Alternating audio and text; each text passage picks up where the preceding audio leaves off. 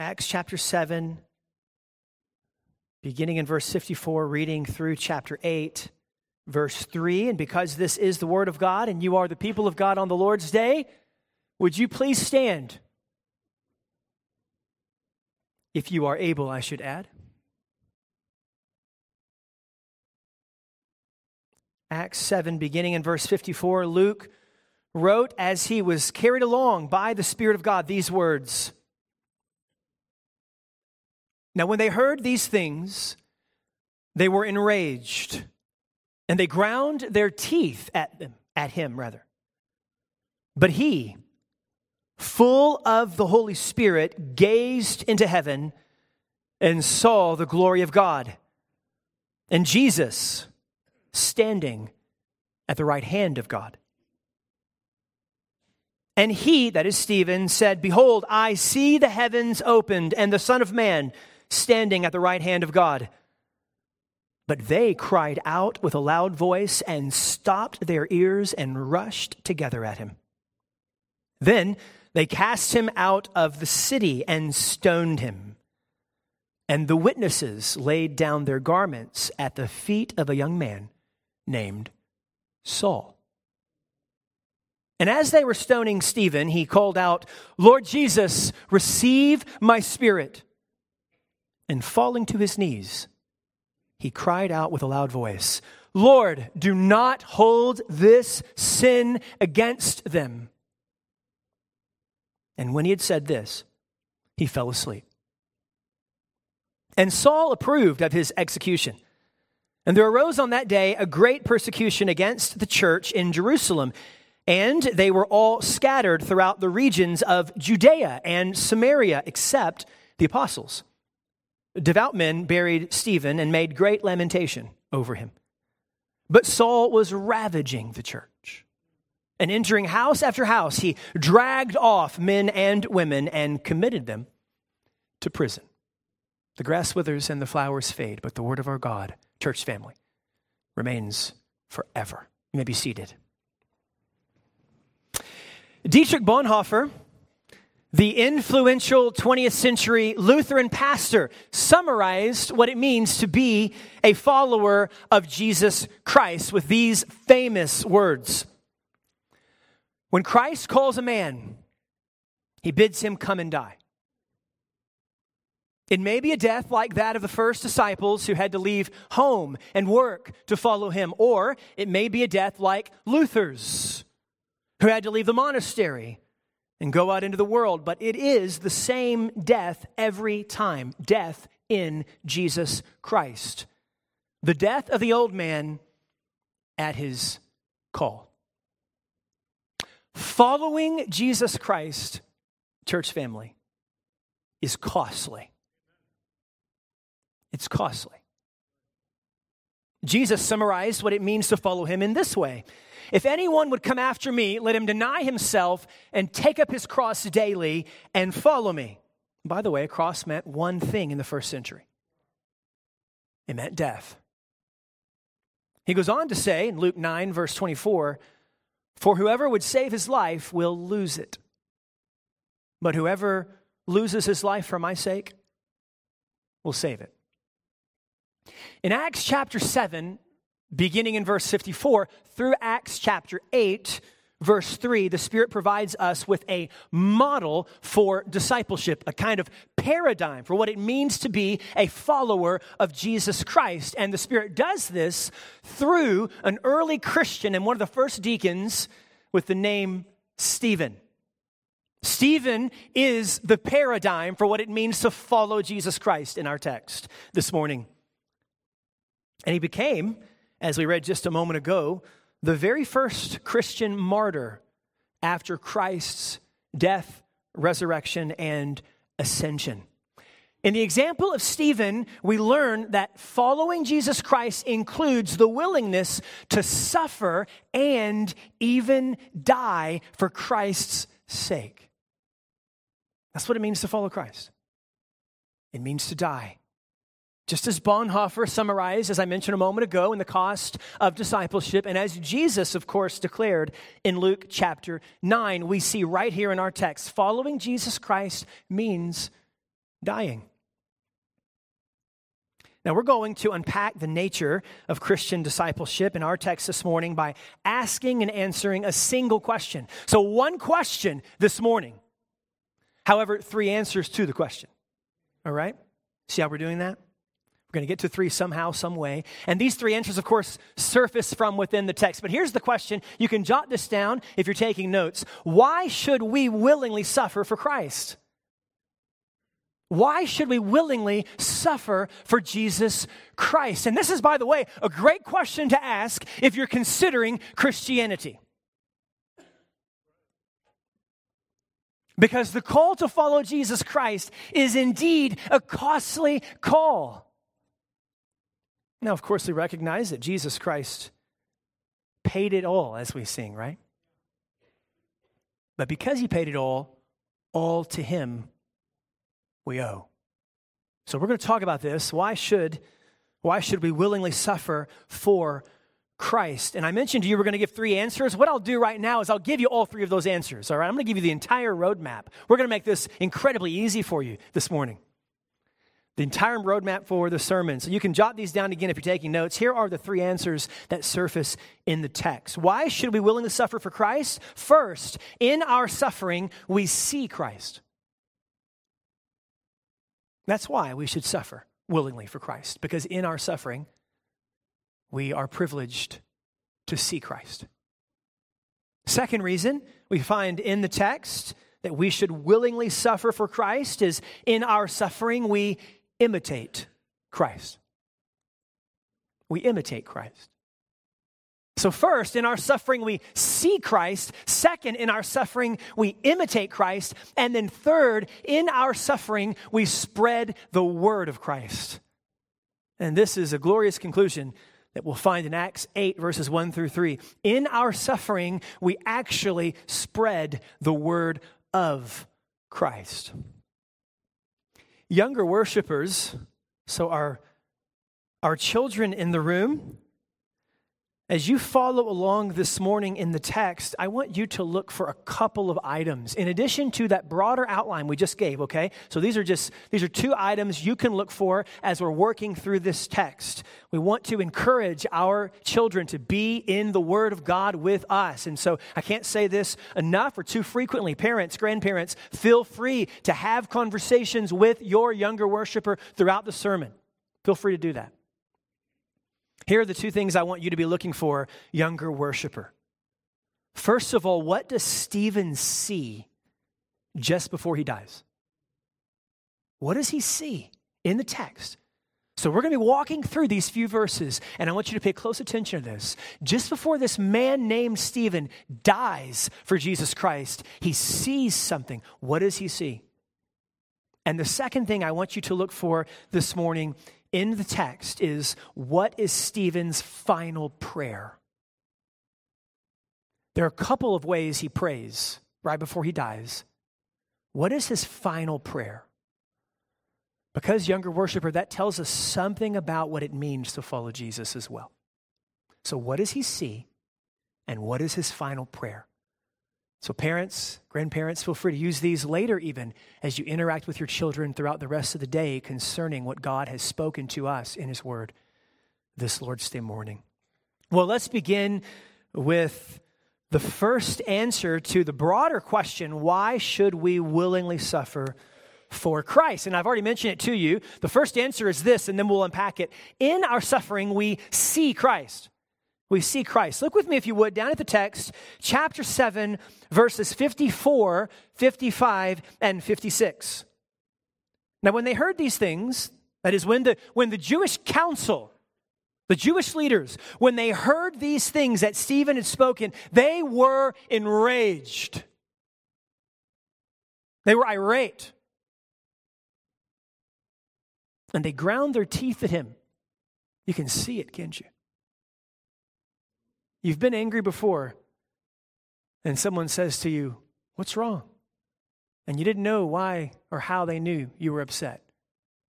And it probably had something to do with your jaw, maybe your eyebrows. But that's the image here. They're grinding their teeth at Stephen. And ultimately, at Stephen's God. Verse 55 But he, Stephen, full of the Holy Spirit, gazed, looked intently, looked intently into heaven, and saw what? The glory of God. And Jesus standing at the right hand of God. Pay close attention, young worshiper, to that. He saw the glory of God and Jesus standing at the right hand of God, verse 56. And he said, So he saw, then he said, Behold, I see the heavens open and the Son of Man standing at the right hand of God. If you were with us last Lord's Day, just a little bit of background perhaps would serve you.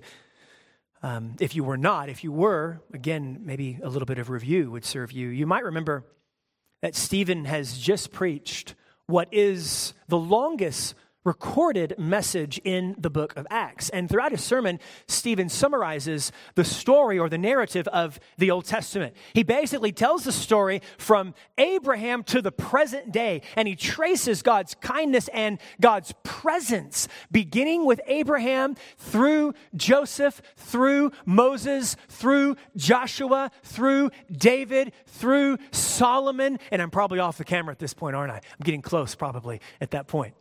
And then into the present, God has been faithful, Stephen says, to be present with his people and empower his people, to convict his people, and to grant his grace to his people. You might also remember, if you were with us, that one of the, one of the chief accusations that the Jewish leaders leveled against Stephen was that he spoke against the temple. The other accusation was he spoke against the law. Stephen, they argued, and they argued this falsely. Don't miss that. That's in the text. These were false witnesses. I mentioned last Lord's Day that some commentators talk about how, well, he, you know, he, he must have spoken against the law and against the temple in some form or fashion. No, no, the text tells us these are false witnesses.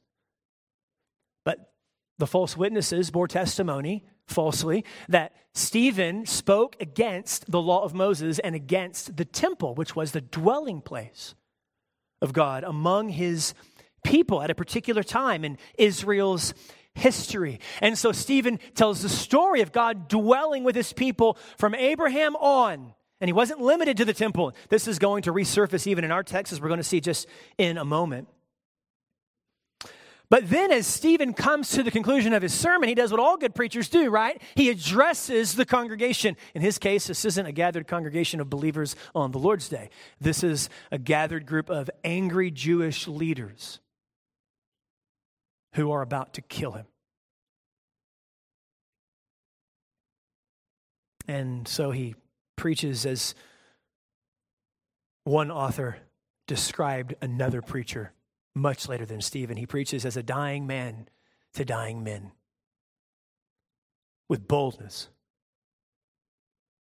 And he looks into the eyes of the Jewish leaders and he says something like this Just as your forefathers have rejected God, rejected God's message, and rejected God's messengers, so you have brought this rejection to a climax in killing Jesus. God's Son. As you might expect, they do not receive this message well, and they are enraged. But notice how Stephen is described in contrast to the Jewish leaders. They are enraged, verse 55, but Stephen is full of the Holy Spirit. By the way, the irony just continues to surface in the text. And there are a number of ways to describe this, I suppose. It's really not ironic after all. They've accused Stephen of speaking against the temple of God, God's dwelling place. They're going to kill Stephen, who actually is the temple of God, God's dwelling place. Stephen's full of God, the Holy Spirit. And he's gazing into heaven. In other words, what is happening to him or what happens to him on the earth is eclipsed by what he sees expressed as an eternal reality in heaven. It's really quite interesting, isn't it? It's, the language is really similar to uh, the, the early disciples in Acts chapter 1. Luke begins the book of Acts with the story of Jesus ascending into heaven. And when he ascends into heaven, he does so, of course, after he meets with the disciples. The, Luke tells us that the disciples stand there gazing into heaven as he went and as he disappears. And the language is the same here. The language is the same. Stephen is gazing into heaven. Now, what does he see? Luke tells us that what he saw was the glory of God and Jesus.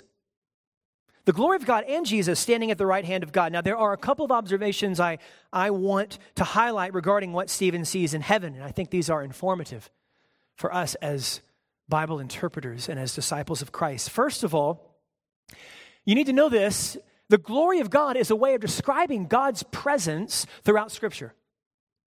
Again, we're continuing in, in the book of Acts. Luke is continuing with this central theme of God's manifest presence among his people. And so the glory of God is used to describe God actually entering into the tabernacle. Exodus chapter 40, whenever the tabernacle is, is finished and it's finally been constructed, and they erect the tabernacle, put it all together, and then we're told that God enters the tabernacle. And the language that is used in Exodus chapter 40 is the glory of God filled the tabernacle. That's the language here. The glory of God. Also, eventually, you know, the tabernacle was the kind of portable temple, mobile temple. You could pick it up, move it. But eventually, God instructed his people through Solomon to build a more permanent temple. And in 1 Kings chapter 8, verses 10 and 11, we learn that as God's glory filled the tabernacle, God's glory filled the temple. Again, that's the language of our text. And so when Stephen sees the glory of God, it's another way of saying he's in God's presence. Again, don't miss this. The Jewish leaders are going to kill Stephen for speaking against the temple, God's dwelling place. But what's actually happening is they are opposing God's temple by opposing God's people who trust in Jesus Christ. And that's what's happening here. And this brings us to a second observation that I want you to see in the text. To see the glory of God is to see Jesus. It's no accident that Luke actually records this in this way. Stephen gazed into heaven or looked intently into heaven and he saw the glory of God and Jesus. And I'm really tempted to say that it's the same thing it's unpacking, as it were, the Spirit of God is unpacking through Luke what it means to see the glory of God. Stephen saw the glory of God and Jesus standing at the right hand of God. Listen, listen to the way the Hebrews author describes Jesus. In Hebrews chapter 1, verse 5, he, that is Jesus, is the radiance of the glory of God. We mentioned this last Lord's Day, but we need to say it again. Jesus is presented throughout Acts, especially these first eight chapters or so, as the temple. He is the dwelling place of God among God's people. And then everyone who trusts in Jesus becomes dwelling places or become together the dwelling place of God, as Stephen is in the text. Now, many Christians have speculated about a detail in the text. You might have noticed it. Jesus is standing at the right hand of God. Do you see that? If you're familiar with the way Scripture often speaks of Jesus at the right hand of God, Scripture will often describe Jesus not as standing, but as what? Sitting. Right? He sits at the right hand of the Father consistently. But in the text, he is described as standing. And I think, actually, this is a kind of playground for me and uh, there's an early Christian that uses the imagery of a field, and he says basically, you know, you need to stay in the field as you're interpreting these texts. Don't get outside of the field, but if you're in the field, just have fun. And, and you can do that here, I think. I think you can. Um, there are a number of realities demonstrated by Jesus standing a number of realities. So, for example, there are many Christians throughout church history, I think they're right, would argue that when someone comes to your house, what do you do to greet them? You stand up, right? We had some people over the other day and, and um, we were standing when they came in. It was important that we be standing when they came in, right? Well, for a number of reasons, not the least of which is they don't typically just walk in. Uh, you have to go and let them in. So I suppose you could crawl to the door. That would be odd. So you stand, don't you? You stand to welcome people into your house. And so it is. Many Christians have recognized that that's precisely what Jesus is doing. The Savior, who once and for all has made atonement for sins and sat down at the right hand of the Father, interceding for us, stands to welcome Stephen into his presence. I think that's I think it's right on. It's consistent what we find everywhere throughout Scripture. Others have said, no, it's also, it's also a demonstration that Christ is at work through Stephen. Stephen is not acting alone. And I think this is right on as well. Actually, what's happening is Christ is working in and through Stephen. Stephen is not facing death, isolated from his Savior. No, no. As Stephen looks up, he recognizes and sees that the Savior he worships stand to his aid in death. As if to say, You will not face this alone. No wonder Stephen is bold to the end. It is God who is at work in him and through him for God's good pleasure in Christ Jesus. Additionally, and I'll stop with this one, you could add more. Please do. You could add more, but additionally, I would, I would suggest to you that, that Jesus stands to indicate just a general solidarity with Stephen. Not only is he working through Stephen, but those who persecute Stephen persecute Jesus. It's Christ they are persecuting, finally. And don't miss this. That we're gonna we're jumping ahead here, okay? In Acts. Acts chapter 9, something changes. We're introduced to a man named Saul in our text. I'm getting really ahead of myself right now. We're introduced to a man named Saul, and he plays a chief role in Stephen's death. In fact, we're told that, that the witnesses actually are placing their garments at the feet of Saul, indicating that Saul is overseeing this execution. This Saul will become the Apostle Paul. And in Acts chapter 9, when Jesus appears to Saul on the road to Damascus, what does he say when Saul asks the question? No, it's before he asks the question, actually, right? He says to Saul, Why are you persecuting me? And Saul says, Who are you? And Jesus says, I am Jesus, the one whom you are persecuting. That's the idea here in the text. It's not Stephen they're persecuting, it's Stephen's Savior. And Christ is going to rescue the one who persecutes him through Stephen in the next chapter. We'll get there eventually, not today. But that's good news. That's good news for those of us who recognize that we come into this world in opposition to the Savior, in opposition to God because of our sins. That Jesus Christ came into the world to save sinners like you and like me. Well, while none of us in this room, at least, have had the stewardship and privilege of dying as a martyr for Christ, as Stephen does in the text. I do think when we talk about one of the reasons why we should willingly suffer for Christ is that in our suffering we see Christ. We can relate to this reality. When we suffer, we are privileged to sense the presence of Christ in a unique way, and even through the eyes of faith, see Christ in a unique way. Isn't it true, Christian? Isn't it true that if you reflect on the ways in which Christ has caused you to grow in Christ's likeness, or those seasons during which you, you grew spiritually, isn't it often true that those are seasons characterized by suffering? I know it's terrifying to say it out loud sometimes, but it's true, isn't it? Suffering is employed in the kindness and grace of Christ to grant us a more robust sight of Christ. I can think back on various times I grew in my understanding of Christ and, and my worship of Christ. And you might even say, in seeing Christ through the lens of faith.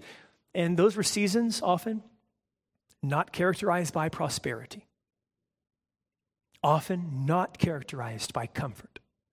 In fact, more times than not, characterized by pain and loss and suffering. And God, in His mercy, was working these things together for my eternal good, conforming me to the image of Jesus Christ, His Son. And that's precisely what's happening in the text. So that's the first reason why we should willingly suffer for Christ, because in our suffering we see Christ. Second, I mentioned this one to you a moment ago. We'll unpack it together. Second, in our suffering we imitate Christ. Notice how Luke describes the death of Stephen. At the conclusion of chapter 7, verses 57 through 60, but they cried out with a loud voice and they stopped their ears as if to say they're not listening to anything he's saying. They're refusing to listen. They're obstinate and rebellious to the message Stephen is preaching. So they stopped their ears and they rushed together at him. By the way, this language of rushing together, it's the same language used to describe the unity of the church throughout the book of Acts. Luke wants us to see that as the church exists in unity, so often does the world exist in unity in opposition to the church. And we see it right here in the text. So they rushed together at him, verse 58. Then they cast him out of the city and they stoned him. And the witnesses laid down their garments at the feet of a young man named Saul. We mentioned that a moment ago. And as they were stoning Stephen, he called out, Lord Jesus, receive my spirit.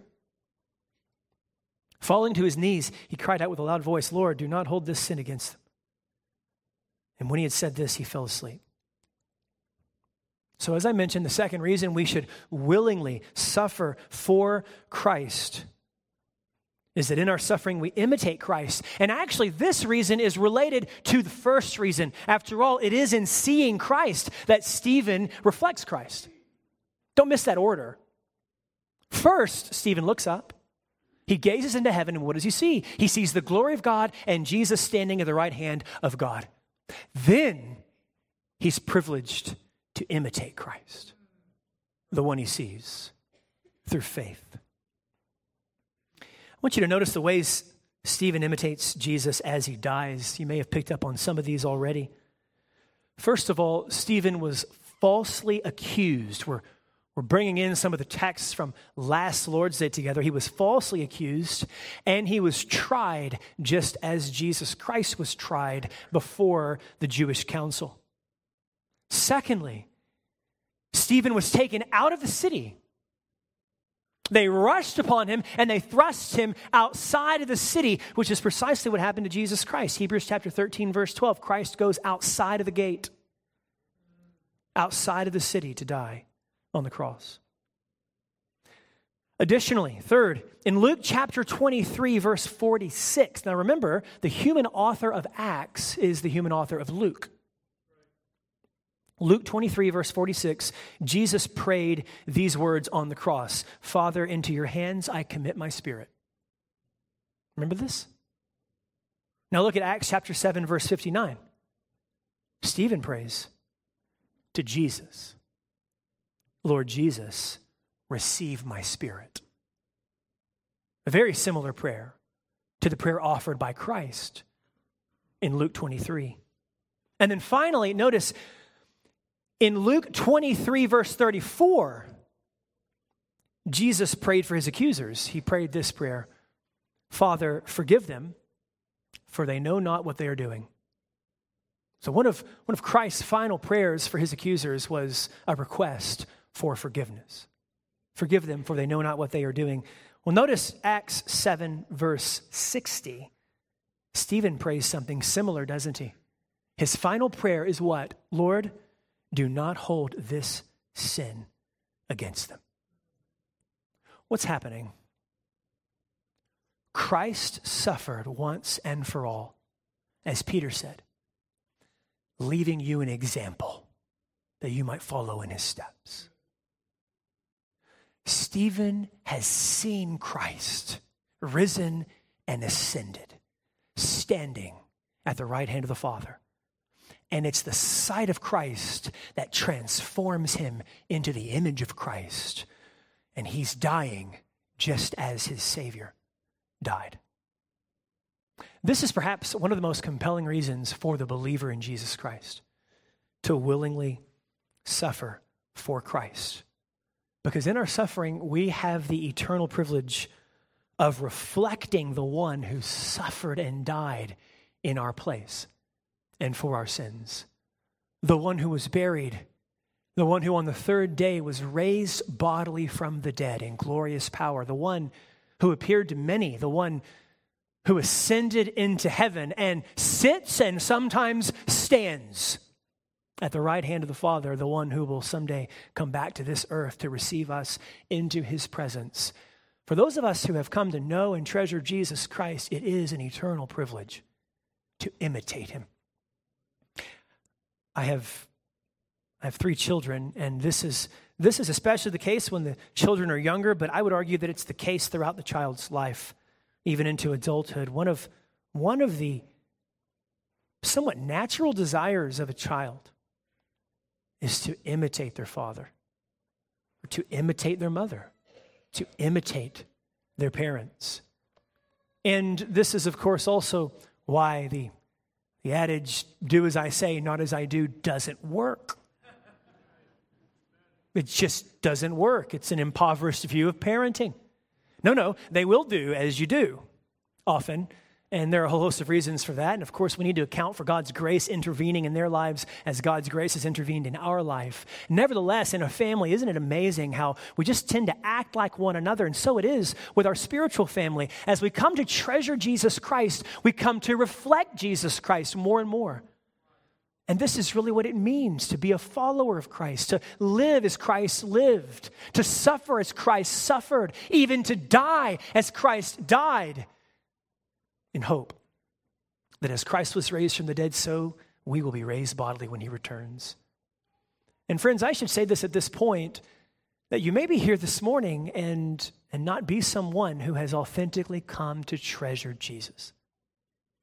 It may be that you've heard all about Christ, but you've never actually surrendered yourself to Jesus Christ. You've never actually come to grips with the reality that you are a sinner in need of a Savior. And it's so much more than just like intellectually recognizing that Jesus died on the cross or intellectually recognizing that he was raised from the dead. It's so much more than that that you come to grips with this reality is imperative that the death and resurrection of Jesus demands your life, your soul, your all. And that's biblical faith. And so this morning, if you've not given yourself freely to Christ in response to his mercy and his grace and the work of the Spirit of God, even through you this morning, then we invite you to do that. Embrace Christ this morning. Give yourself to Christ. Come to recognize that He is the eternal treasure that satisfies, that He's worthy of everything you have and infinitely more. And if you'd like to talk more about this, we would love to visit. We would love to talk with you and even come alongside of you. After the service, one of the ways you can do that is as you're leaving and before you exit this building is that room I mentioned in the welcome a moment ago called the Crossroads. It's clearly identified just above the entrance. If you'll go in there, There'll be an elder in that room after service who would love to talk with you. You can ask questions about what it means to follow Jesus Christ. This elder would love to pray with you. We would love to come alongside of you and even you alongside of us as we learn to treasure and serve this risen Savior, Jesus Christ.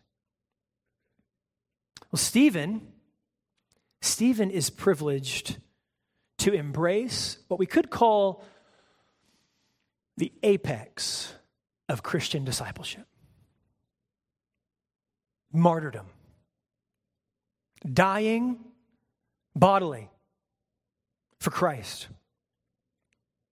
The early church called this becoming a disciple. Becoming a disciple. In fact, one early martyr in the second century is on his way to Rome, and he wrote a series of letters. He's a pastor. And on his way to Rome, he writes a letter to Rome, the Roman church. And he tells the Roman church, don't prevent this. Why? He says, I want to be a disciple of Christ.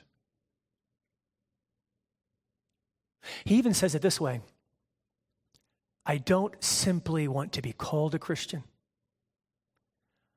I want to be a Christian. And he does that exactly. He goes to Rome and he gives up his life and enters into the presence of Christ, I suspect. In a similar way, Christ is standing when Ignatius of Antioch dies to receive Ignatius into his presence. Well, this is Stephen in the text. And this, by the way, continues to happen even now. Just last year, I had the, I had the privilege, it really was a privilege, of attending the funeral at Temple Baptist here locally of a believer who gave up his life as a martyr for Christ. I didn't know the man. Um, some of you did, and because I, I found out from some of you about him. But when I heard about the funeral, I thought to myself, I don't get many opportunities to go to the funeral of a martyr. And I was eager to go. This still happens and will continue to happen until Jesus Christ returns. The apex of discipleship is giving our lives away to serve Christ. Now, the reality is this most of us will not experience martyrdom in that way. Not likely. I mean, if history teaches us anything, it's not that every single Christian actually experiences martyrdom in the way that Stephen experienced martyrdom. However, although most of us will not suffer martyrdom, Christ calls every one of us to die in other ways without exception. Following Christ means giving up our lives.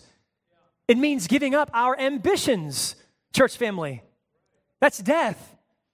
That is death. When I came to know Jesus, I was on a path and I had a goal, right? There was even a career in my mind. This isn't the case for everyone. Sometimes the Lord redeems and he employs that already existing career and service to Christ, as Paul says in 1 Corinthians 7. But in my case, this was the career path and I came to know Jesus and this is what he did.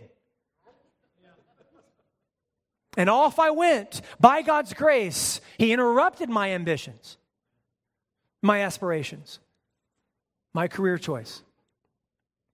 As you might imagine, before I was a believer in Jesus Christ, I didn't anticipate becoming a senior pastor. It's not the way it typically works. No, coming to Jesus Christ demands a death.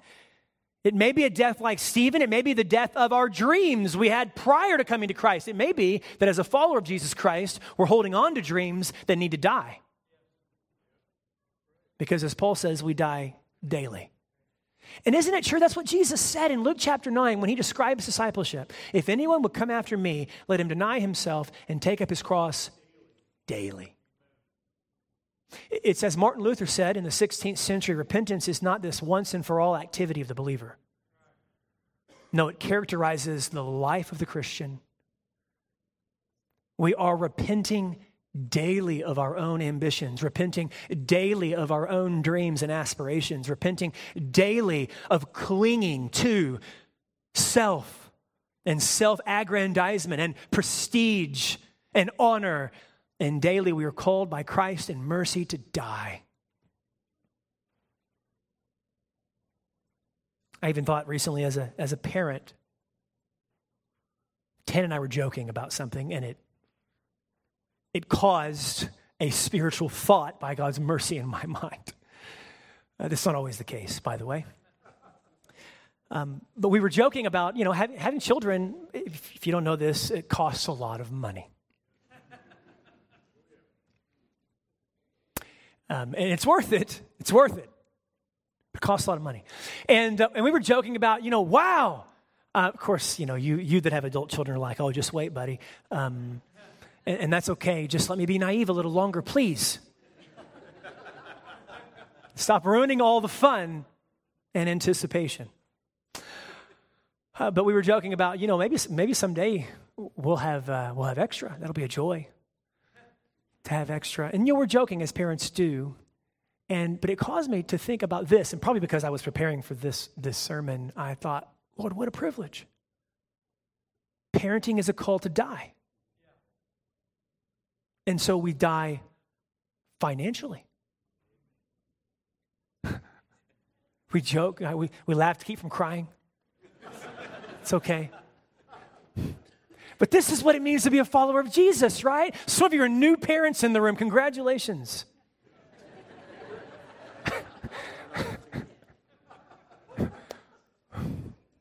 it is an opportunity to follow Jesus, right? Who suffered for you that you might follow in his steps. And we laugh and we joke, but we mean it. Father, mother, your call is simple die for your children, die for them. Husband, wife, die for your spouse. Friend, die for your friendships. Church member, die for your church. We're Baptists. We have members' meetings. We vote. Some of us die on a regular basis. And that's a kindness of Christ. Let's die together so that in Christ we might live eternally. That's Christ's call through Stephen. Martyrdom? Maybe. Maybe some of us in the room will receive the unique stewardship and the unique grace, and I don't say this lightly, to give up our lives in the way Stephen gave up his life. It may happen. But what will happen and does happen is that Christ calls us to come and die. And that's what we find in the text. And that in dying, we see Christ and we imitate Christ. And then, third, we need to come close to an end at this point. I said close to an end, I didn't say an end. Keep that in mind, right? Third, why should we willingly suffer for Jesus Christ? Because in our suffering, we spread the word of Christ. In our suffering, we spread the word of Christ. Look with me at chapter 8, verse 1. We won't look at all the details in these first few verses. This will resurface a number of times, but chapter 8, verse 1 And Saul approved of his execution. And there arose on that day a great persecution against the church in Jerusalem. Now, don't miss this detail. And they were all scattered throughout the regions of Judea and Samaria, except the apostles. The egregious murder of Stephen was an awful sin committed by the Jewish leaders against Stephen, against the early church, and against God ultimately. However, it was a part of God's plan. Plan to do what? Plan to spread the gospel to the nations. Don't miss that in the text. It's subtle initially. Remember how Acts began. Acts chapter 1, verse 8, Jesus said this But you will receive power after the Holy Spirit has come upon you and you will be my witnesses. Remember this? Where? In Jerusalem and in all Judea and Samaria and to the ends of the earth. Now, don't miss that. In Jerusalem, all Judea, Samaria, and to the ends of the earth. Now, look again at what we just read, Acts 8, verse 1. There arose on that day a great persecution against the church in Jerusalem. And they were all scattered throughout the regions of Judea and Samaria. What is God doing? He's scattering the church to spread the gospel through suffering. Don't miss this. What the enemy intends for evil, God intends for good. And this is always the case when God's people suffer. Always the case. And then glance down, glance down at chapter 8, verse 4. I'm going to let the cat out of the bag here. For next Lord's Day, we're going to get, to verse 4, but I'm going to mention it right now. Acts chapter 8, verse 4. What does the text say? Now, those who were scattered went about what? Preaching the word. Boy, this backfired, didn't it? on the Jewish leaders. I know what we'll do. We'll just start persecuting them. They won't stop talking about this Jesus that they claim suffered in their place, died, and was raised from the dead. We'll just start killing people and imprisoning people, and we'll terrify them, and they'll be scattered throughout all the world. And in God's power, they'll take the gospel throughout all the world. And the church eventually, by the way, by the fourth century, the church will take over the Roman Empire. There are a whole host of things we could say about that, but nevertheless, God was at work through the suffering of his people to spread the word of Christ. Tertullian, I've mentioned a few early church people this morning, and, and uh, i am probably over my quota at this point, all right? Um, my allowance. So indulge me. Um, I'm borrowing from next week, okay? Tertullian, second century Christian apologist and theologian. He wrote this in a defense, he wrote an apology, which is a defense of Christianity. And uh, he said these words The more often we are mown down by you, the more in number we grow. And then he made this famous statement The blood of Christians is seed seed, S E E D. The blood of Christians is seed. And God is using every bit of suffering we endure, as Tertullian says, to spread the word of Christ to the nations. Now, I do want to say this. This is a couple of things, and then maybe a hymn in closing, okay? I'm not going to sing it, I'll just say it. There are a couple of categories of suffering that I think we need to be aware of, and they both apply if we think about application of this text and the spreading of the word of Christ. The first is suffering we experience because we are Christians. And that's, that's more immediately related to the text. Stephen is, is suffering because of his faith in Christ. We call this persecution, and that's, that's real. It happens today. It will continue to happen. By the way, church, it will continue to happen until Jesus returns. What makes us think that a disciple is greater than his master? We will never establish a society in which Christians will never be persecuted. Never.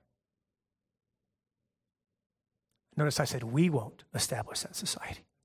There will be one established. It's been established, it will be brought to fruition when Christ returns. But we got to settle into this reality. There is suffering that we experience because we are Christian, and that's what Stephen is enduring in the text. And again, while we may not experience martyrdom, we will experience loss of friendships. Dear Christian, you will lose friends because you're a Christian. And you can still love those friends. But loving them well will probably be one of the reasons you lose them as friends. And that's okay. And when it happens, you will have lost a friend for the sake of Christ. And you can rejoice because your reward in heaven is great. As you see Christ and imitate Christ, spreading the word of Christ.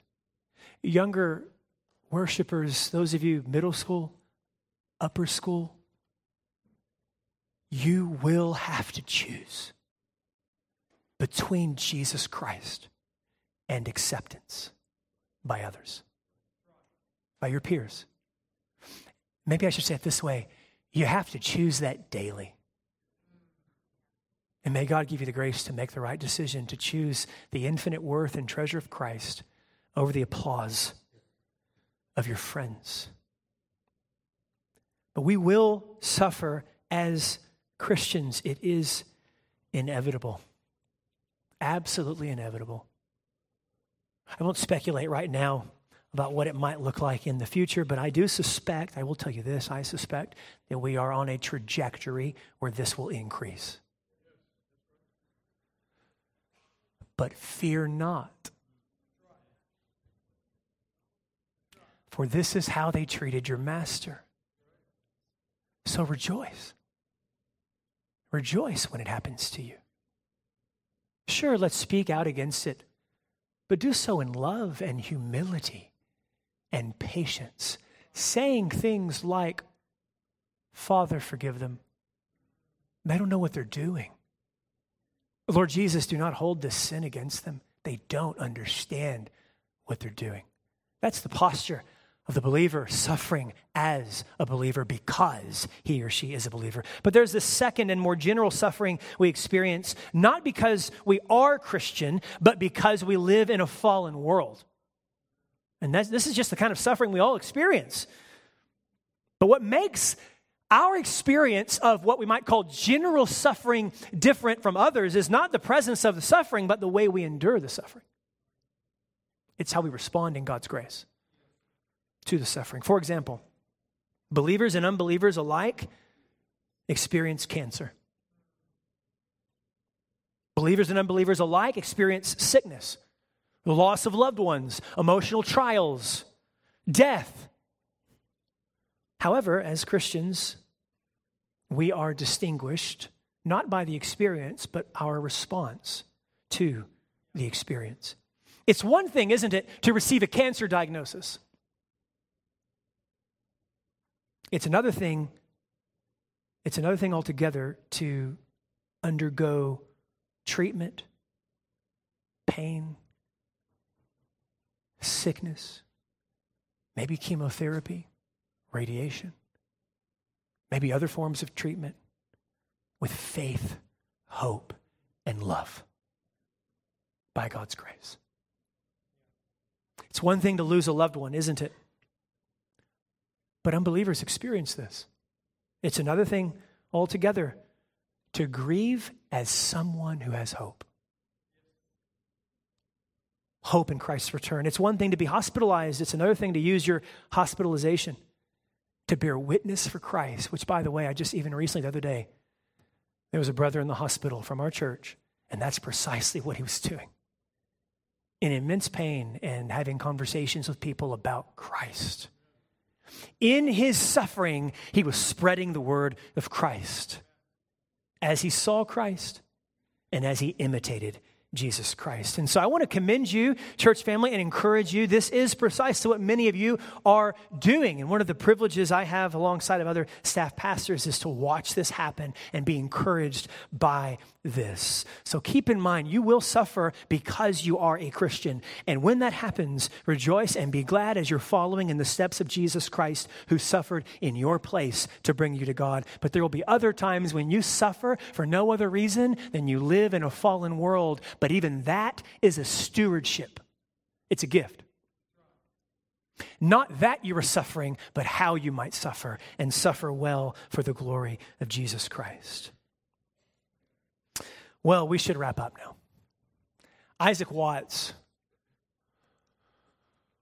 wrote some of the best hymns, in my opinion, in Christian history. Uh, we need more men and women like Isaac Watts.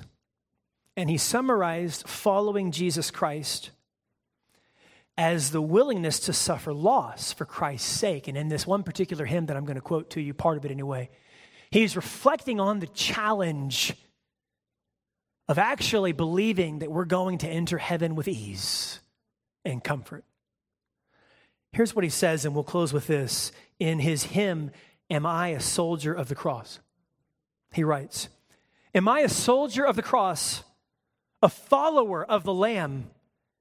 And shall I fear to own his cause or blush to speak his name?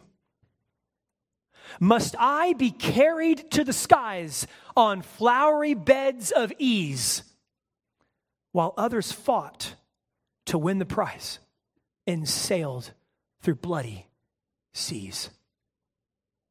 Thy saints in all this glorious war shall conquer, though they die. That's good news, Christian. They see the triumph from afar. By faith, they bring it nigh. And then we'll close with this bit. When that illustrious day shall rise, and all thy armies shine in robes of victory through the skies, the glory shall be thine. Let's pray together. Our Father in heaven, we are privileged to receive the comfort of knowing that our suffering is never wasted in this life. You are employing all forms of suffering for your children through Christ for the purpose of causing us to see Christ more clearly, to imitate Christ more faithfully, and to spread the word of Christ more passionately. Oh God, do this in our lives. Do this in our church. Grant us the privilege of enduring in faith, hope, and love to the end, just as Stephen, your servant, endured. In the name of Christ Jesus, we pray these things together. Amen.